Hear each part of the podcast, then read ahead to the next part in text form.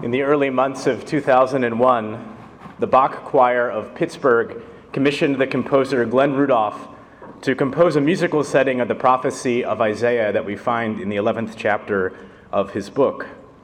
The text that the composer set to music based on Isaiah's prophecy had been written in 1994. It says this Lions and oxen will sleep in the hay, leopards will join the lambs as they play, wolves will be pastured with cows in the glade, blood will not darken the earth that God made. The composer began his work on this piece in the beginning of 2001, and the piece was to debut at their holiday concerts that Christmas time.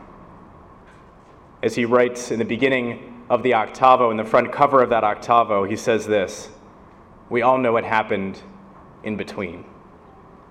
Between the time he began writing music to this text, which beckons the Messiah to bring peace to earth and goodwill to men, the earth that God made in New York, Washington, and Pennsylvania was darkened with blood on September 11th. And so the composer dedicated the final work called The Dream Isaiah Saw to the victims of that dreadful day.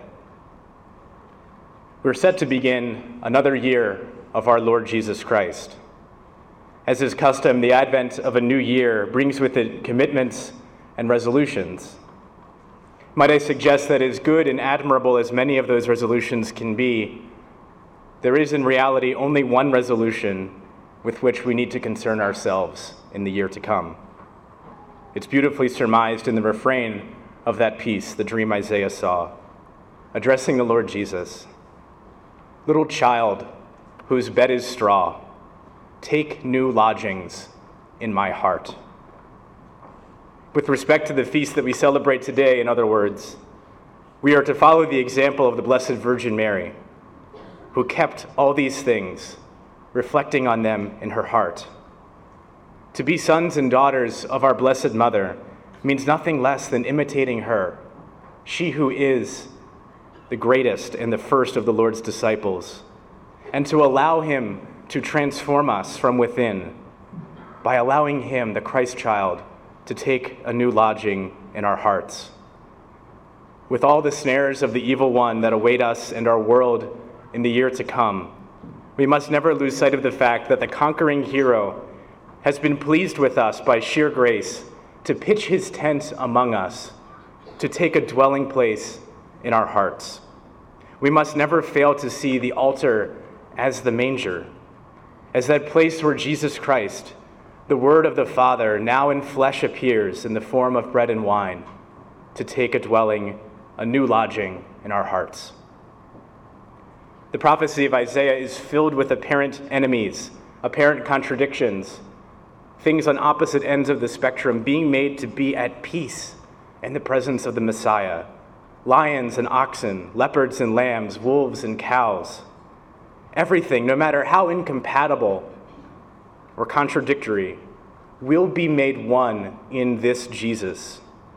When he is lifted up on the cross, he draws all things to himself. With arms outstretched fully, he embraces all things, unites all things and draws all things to himself. No chaos, no suffering, no pain, no temptation, no evil, earthly or infernal, can defeat or escape this child whose bed is straw when he takes lodging in our hearts. For myself, at least, the new year always seems to be a bag of mixed emotions. Looking back, there are many graces in the past year for which I'm grateful, but not every memory from the previous year is happy and pleasant. And looking ahead, there are things in the year to come for which I'm eager, but I'm not so naive to think that 2019 will not have its challenges and its sufferings. But I do know one thing Jesus Christ and Him crucified. I know that it is He alone who makes all things new. He makes all things new from the cross, drawing all things to Himself, uniting souls to His death so to unite them to his resurrection, redeeming the world from sin and violence. And I know my place. As he fulfills Isaiah's prophecy on Calvary, there am I.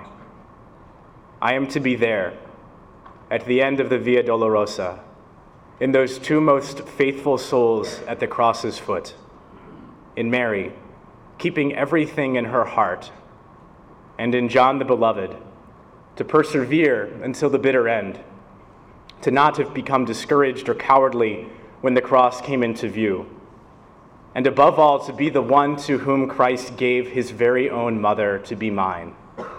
Behold your mother. From the cross, the Lord entrusted to each one of us his mother. She is the most holy mother of God, and our mother in the truest sense.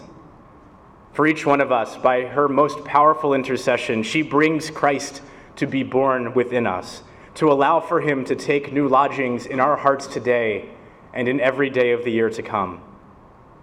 May our mother pray for us, be with us, and lead us always and in all things to her Son, who draws all things to himself and makes all things, including the year, new.